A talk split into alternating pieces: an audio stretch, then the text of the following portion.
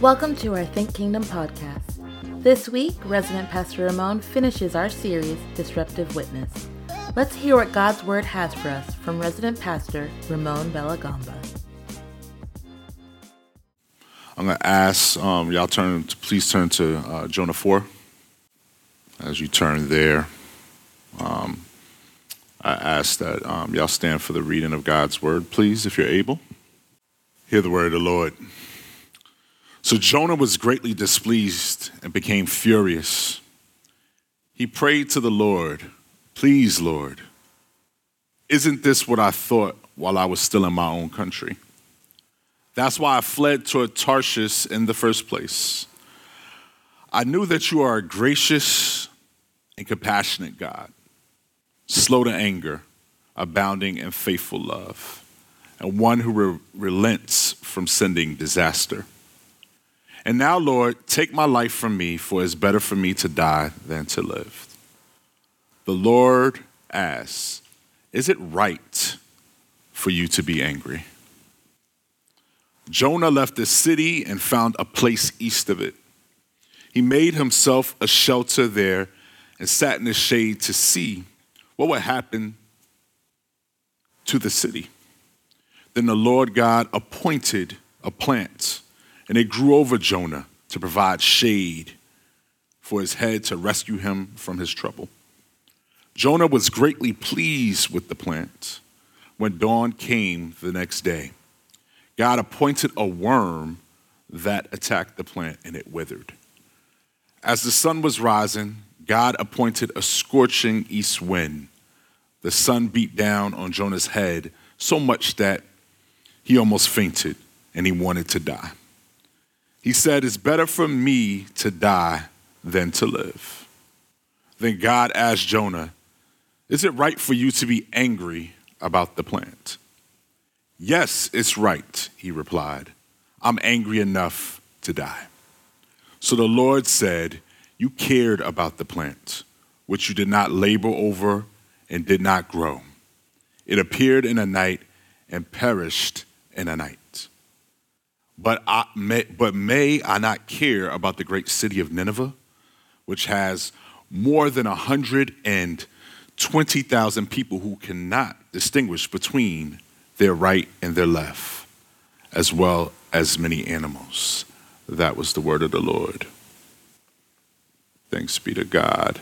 So this morning, I'm going to preach um, our last message in this disruptive, you may be seated, disruptive um, witness series. is entitled Our Vulnerability, Our Witness. Our Vulnerability, Our Witness. So let me go to the Lord in prayer. Gracious Father, um, so grateful that we can learn from you, um, that we can learn um, how to live rightly um, today because of your word um, and how, Holy Spirit, this morning I need your help.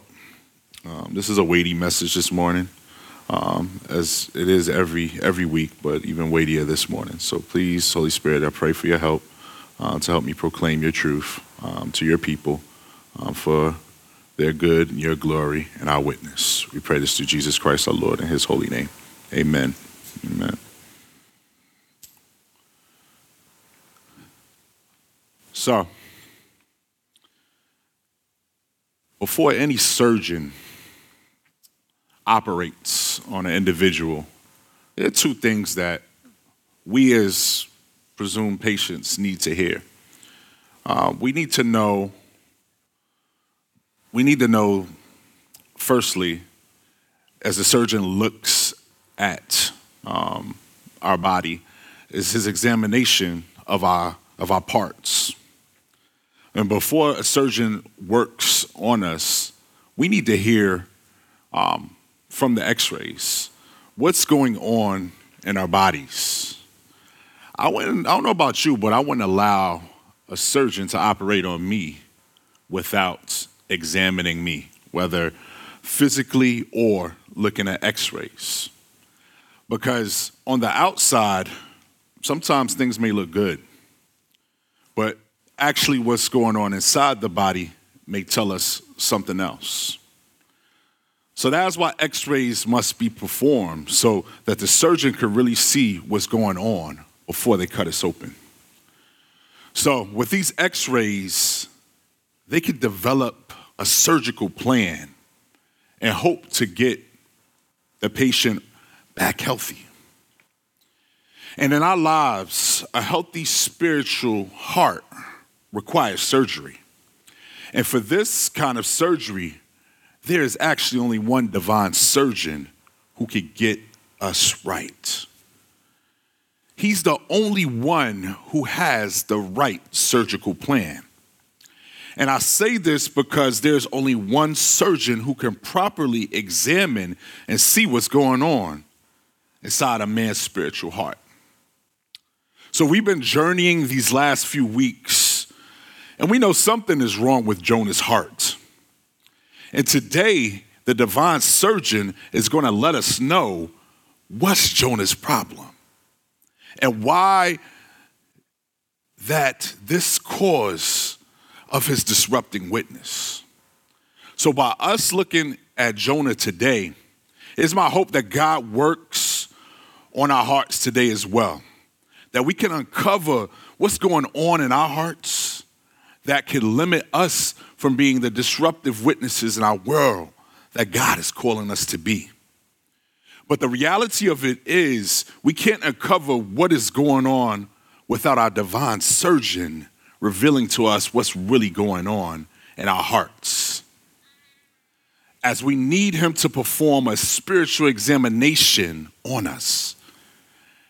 And from that, we, learn, we can learn that God reveals the sin of our hearts for our good and our witness. That God reveals the sin of our hearts for our good and our witness. And it's only with God's exposure of our hearts that we can learn and grow.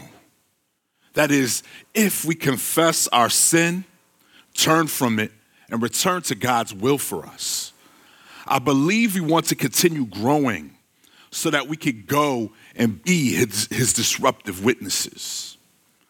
So today, we meet Jonah, and we meet him post his witnessing to the city of Nineveh.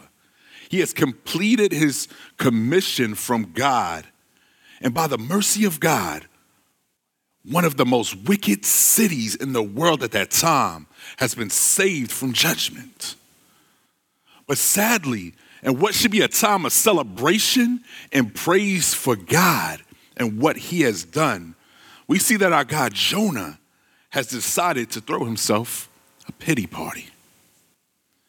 And we find out this is the case because Jonah's hidden sin consumes his heart.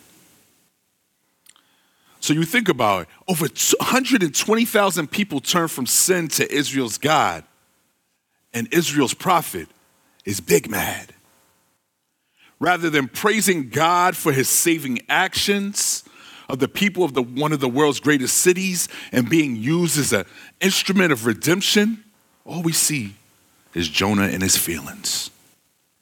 So, fury rather than rejoicing is the attitude of the heart of Jonah. And we learn quickly that mercy and grace, they don't penetrate a murderous heart. And there's a reason Jesus spoke about the connection of anger and the heart in the Sermon on the Mount.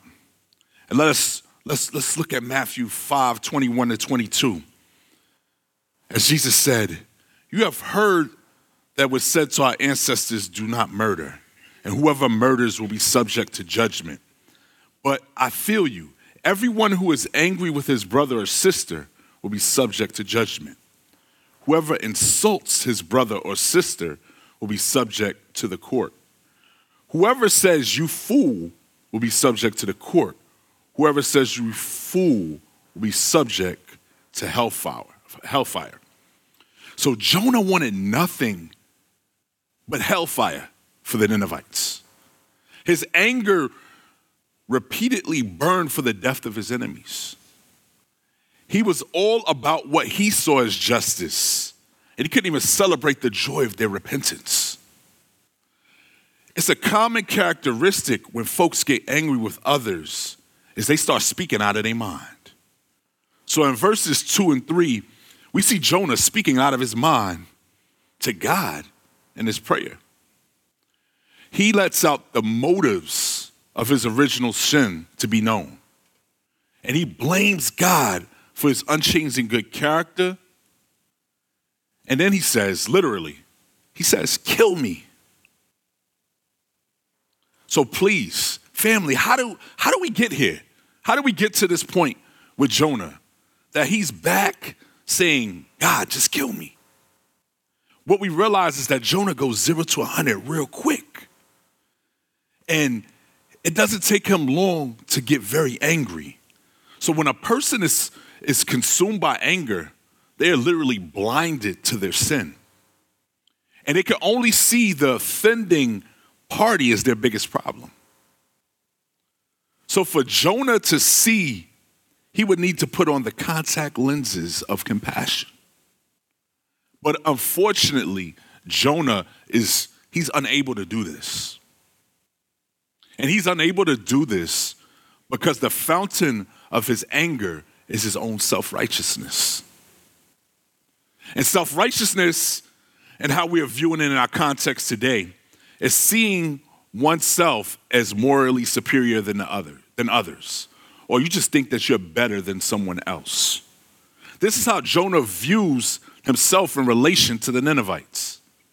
He believes it's not fair that the ninevites have received god's mercy and continued life. His pride is hurt that god has allowed his enemies to live. And he didn't choose to be on his side to some degree, Jonah has also felt that mercy had to be deserved. And at the Ninevites, they didn't deserve such mercy. And there is no better illustration of Jonah's sin consuming his heart and his self righteousness than the elder brother in the parable of the prodigal son. So, the elder brother, like Jonah, has a few things in common. So, firstly, that he can't rejoice at the salvation of anybody else. He can't rejoice at the salvation of his younger brother. He instead felt pity. He was angry of the salvation of his brother, like Jonah was angry of the salvation of the Ninevites, because he thought that he was morally superior to his brother.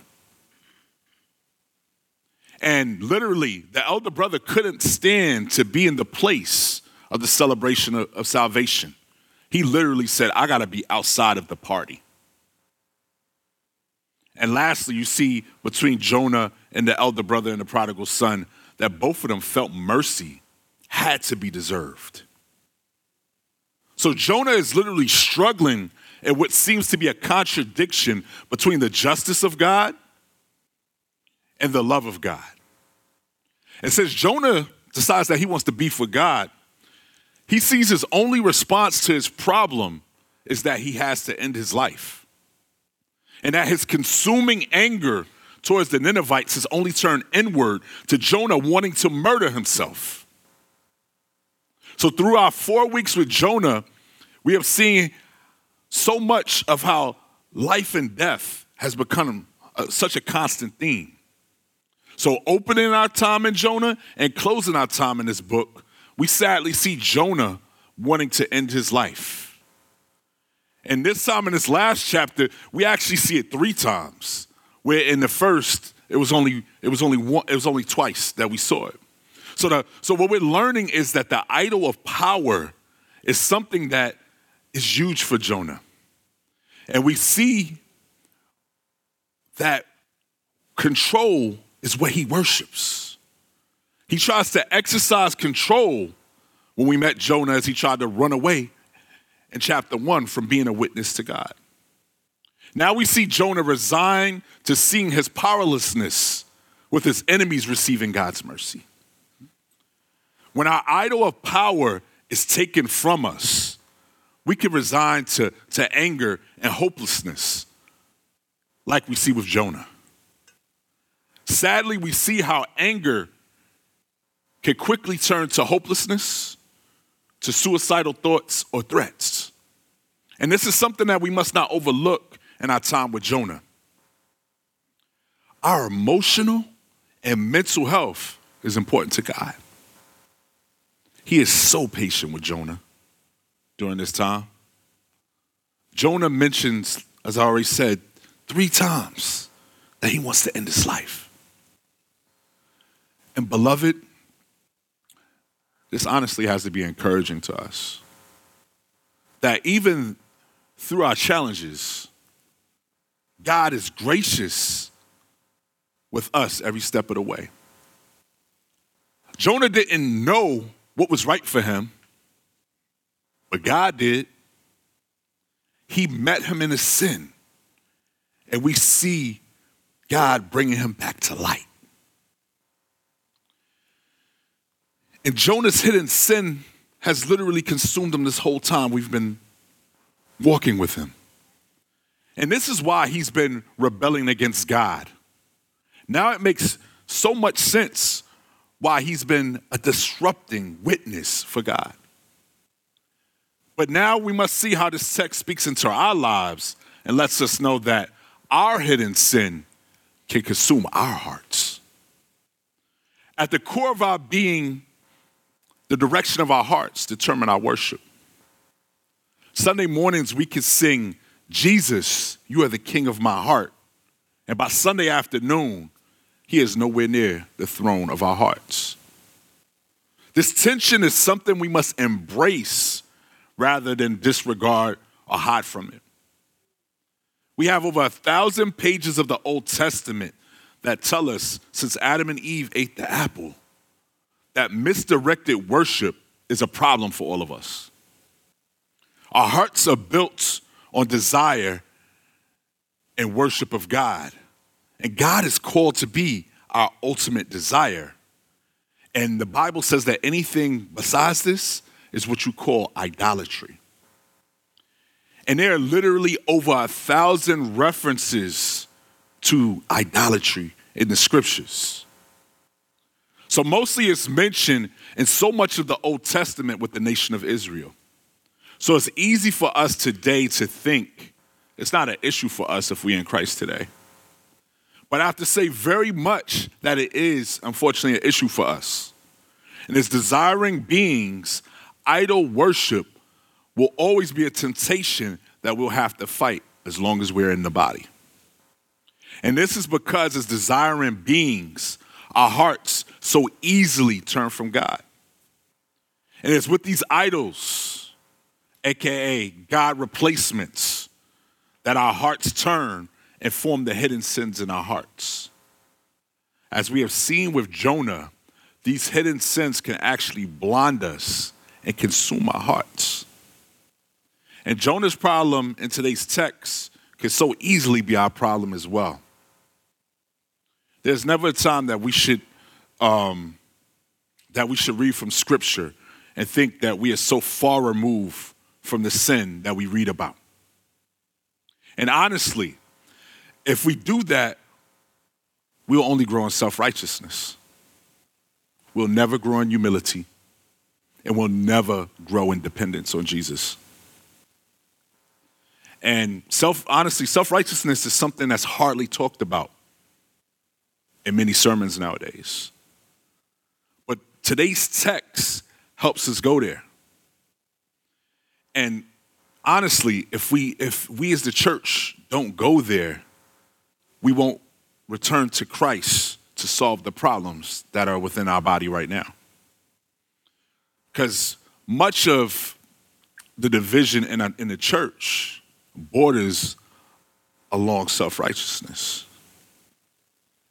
And it's literally bowing to the idol of power has continually been a problem for the church. And in the first few verses of today's text, we see that bowing to the idol of comfort in the remaining verses of our chapter. We see that Jonah only grows in his own self righteousness. And I'm saying self righteousness so much because self righteousness is actually a cancer to our witness. The toxic nature of self righteousness is a repellent to the gospel for so many. They don't want to follow Jesus. If they see self-righteousness in the church, they'd be like, "Oh, that's why that's why I got church hurt." People thinking they're better than me. And if people on the outside are looking at the hypocrisy of the church and the self-righteousness of believers towards them, and they say, "I want no parts of Jesus." So for us as believers, we have to remember that we're called to be the aroma of Christ. But when we walk in a self righteousness, we can actually smell more like toddlers' poo poo diapers. Just being real. So, living in healthy community actually allows us to speak into the lives and to help us from not growing into that self righteousness. So, in other words, family, everybody that you see in here, we need each other. We need each other to call out what's going on with us. We have to be honest with ourselves. Because those, head, those hidden sins, they only grow if we have nobody speaking into our lives. So those hidden sins, they can be growing on the tree of the idol of comfort. They can be growing on the tree of the tree of security. And these sins generally keep us from seeing our neighbors and our enemies clearly, like Jonah. And it's without the contact lens of compassion that the, our love never gets to the people around us. Our hidden sins only consume us and blind us from the brokenness that's happening all around us. Without the contact lens of compassion, our hidden sins will consume our worship. And we'll only produce anger and contempt in our hearts. And we'll resemble Jonah and his hatred for the Ninevites. That'll be how we walk around. To find our hidden sins with loving others, we honestly have to ask ourselves the question Whom do I have trouble loving? We all have to ask ourselves whom do we have trouble loving? And if we're unable to be honest with answering this question, we won't be able to put on the contact lens of compassion. We won't be able to be imitators of Christ as we're called to be. Christ's heart hurt for people. And if we read through the Gospels, we see how much his heart hurt for people. And what we see in our text in Jonah, God's heart hurt for the wicked Ninevites. That's why he sent Jonah.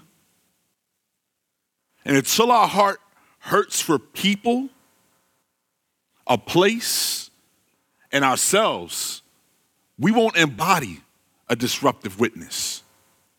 Our idols and our hidden sins will sit on the throne of our hearts, consuming us if we don't repent from them. But there's good news, y'all. We don't have to go about our, pen, our repentance with our hidden sins on our own. And we also see in this text, we see God is still working with the prophet Jonah as we see that God reveals the sin in Jonah's heart. So from verses 4 through 11, we see God patiently and graciously reveal to Jonah the sin in his heart. In verse 4, the Lord asked to Jonah, Is it right for you to be angry? And from the narration, it seems as, as Jonah straight didn't answer God's question. As in the next verse, we see that he left Nineveh and just headed east. And that he literally just built a temporary shelter as he was still hopeful that Nineveh received judgment. He's like, man, I gotta, I'm gonna go out here, I'm gonna build this little shelter, I'm just gonna wait on God. He's gonna judge them Ninevites, and I'm gonna wait on it. That's where Jonah was. But even the shelter that Jonah put together, it wasn't the best housing for Jonah. And the Lord showed him grace yet again by causing a plant to grow over his shelter to provide shade and to provide a teachable lesson to Jonah and reveal his sinful heart, God caused trouble to, to reach Jonah again. We see that in verses 7 through 8. As the plant was then attacked by a worm and a scorching east wind that hit Jonah. And think about it. Isn't it always when adversity hits that our faith is tested? And for Jonah, he has failed the test more than once when adversity has hit him. In our time, we've seen the wind obey God two times. We've seen a giant fish obey God. We've seen a plant obey God, a worm obey God. But Jonah is still resigning himself to death when trouble comes. Don't y'all see something wrong with that? Literally, the anger in Jonah's heart keeps him from crying out to the Lord again. And that's how we meet him in chapter one, and that's where we see him again in chapter four. And the thing about it, no matter how much mercy and grace Jonah has received, he literally still wants to act a fool. We, at this text, we have to marvel at the patience of God with Jonah. And we have to be so thankful that He continues to be long suffering with us today. So in verse 9, God poses another question about anger to Jonah this time in reference to the plant that he provided for him. And once again, Jonah is big mad at the wrong thing. And God responds to Jonah to end our text with a literal drop mic response. He exposes the hardness of Jonah's heart and how his hidden sin has consumed him to the point of death that he didn't even care about the death of so many others. His anger was for a plant, and he didn't care about people who are made in the image of God in Nineveh. He didn't even care about the animals. And God reveals to Jonah and to us that we cannot desire God's goodness only for ourselves, but refuse to minister his goodness to others who need it. We can't be recipients of God's grace and not be a dispenser of it. He isn't calling us to be reservoirs of his grace, but he's calling us to be rivers of His grace. We don't need to store His grace, but let His grace flow out of us to others in our day to day lives. And God leaves Jonah with a drop mic response to his foolish answer. He wants to see, he wants Jonah to see himself by revealing his sin to him. He wants Jonah to recognize the ways that he continues to die, deny God's grace and his mercy. And instead, he chooses to hold on to his own self righteousness. But the great thing, the good news doesn't end there. As the way the book of Jonah ends calls us to be so grateful that the Holy Spirit reveals the sin in our hearts. So, walking faithfully with God in every age is a challenge. And I hope over these last four weeks, we have learned about God's grace and mercy in our lives, the lives of others, and especially our enemies. It's been easy for us to point out Jonah's disobedience over the course of this book and how he's failed repeatedly to obey God and was more of a disrupting witness or an anti witness than a disrupting witness, disruptive witness. But it is my hope today that in this message, through the Holy Spirit, that it reveals we too could be Jonah so easily. Our disobedience or our self righteousness might not look exactly like Jonah. But we too could be living life in the flesh rather than living life in the spirit. And our culture is literally forming us every day to become like Jonah with regard to those people over there. The internet, media, and social media literally fragments us by our consumption of it into media bubbles. So, advertisements, algorithms, reels, narratives can all entice us to live in the flesh, just like the world. That we demonize and mock those that we disagree with. And that's acceptable behavior in our current cultural moment. That's just the way it is. But the saddest part is when adults engage in this current behavior. They disciple the youth to engage in exactly the same thing. And we have to ask the Holy Spirit to reveal to us our sin when we are in tune with the flesh and no longer living in the spirit. In our homes, out in public places with our kids. Sadly, I can say as a, as a former public educator and parent now that a good majority of our school culture in our area is actually pretty cutthroat as the world that we live in.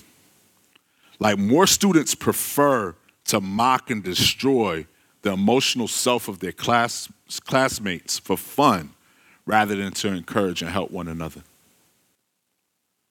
And we need God's wisdom to parent well, helping our kids navigate through the challenges of school today.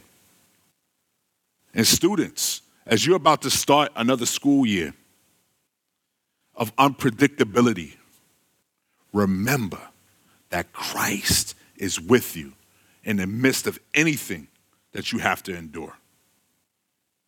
And He doesn't want your heart to be troubled.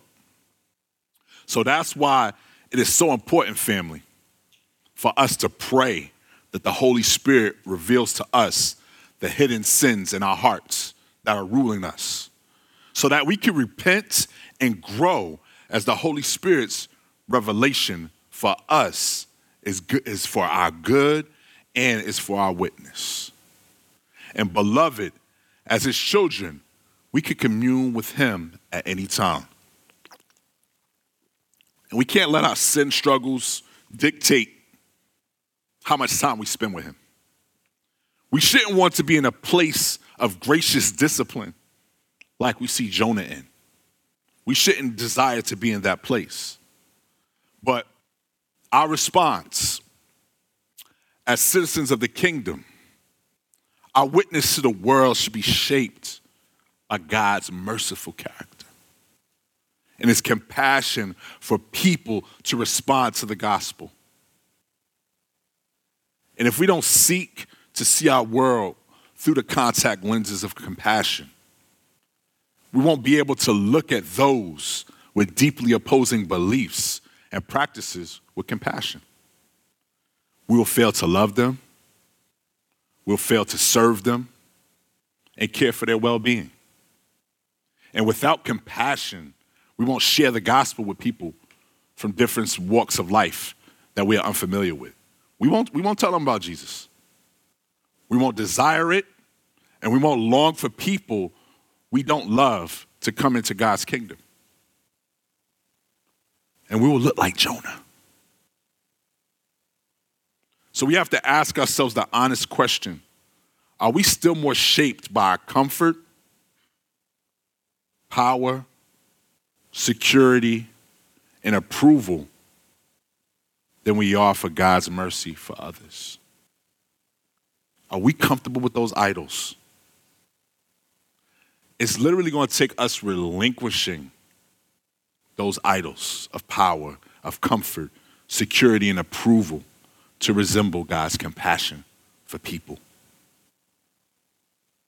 We will have to do this, abandoning our self protection to be a disruptive witness.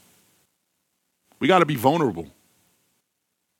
People need to to see who we are. They need to see our brokenness and they need to see our dependence on Christ. We have to be real with people. We have to show them that we have a we can live our authentic lives pursuing an authentic Christ to be what the world needs to see. And that following Christ is what's, what's good for our lives. That following Christ is what's beautiful for our lives. That's what the world needs to see. People are, people are dealing with so much sadness in the Charlotte metro area. They don't have relationships to go to. They're dealing with loneliness. They're literally, that's literally what they're searching for. I had an opportunity to hear a presentation this week and it looked at what are the top three things that people in the Charlotte metro area are dealing with, are looking for. And the top three Google searches were sadness, relationships, and loneliness. And what could Jesus provide to, to people? What could we invite them to? We can invite them to peace. We can invite them to hope. We can invite them to joy. We can invite them to wholeness. That's what we need to be doing, family. We need to be inviting people to Jesus. Saying, Come, come, come to Jesus. Because literally, one day close to 2,000 years ago, the ultimate disruptive witness into, into our world. And in his compassion, he couldn't stay in the realm of heaven and simply just feel bad for us. He came into the world to take on flesh, stepping in our shoes, our condition. He walked among us. And he lived the only perfect life, suffering for us and all creation on a rugged cross to the point of his death, so that we could be reconciled back to God's family. And he rose on that third day so that all things could be made new, including us. And family, so I'm bringing this to a close. It is because of Jesus, who was the greater Jonah, the ultimate disruptive witness, that we are called to suffer with others, to weep with them, hurt with them, because of his love, he did it for us first and think kingdom. Our call. Our call is to be a people on mission with King Jesus. To become vulnerable in order that we share our love, compassion, and faith with others. That's how we become disruptive witnesses. And we want to become disruptive witnesses and not be disrupting witnesses because we love our neighbors, our classmates, our coworkers, and our family. And that's what they need. And this was what God did in Jesus Christ. And he calls us as his disciples of his kingdom to do today. So I pray that God reveals the sin of our hearts for our good and our witness so that we could be disruptive witnesses where we live, where we work, and where we play for God's glory and his kingdom.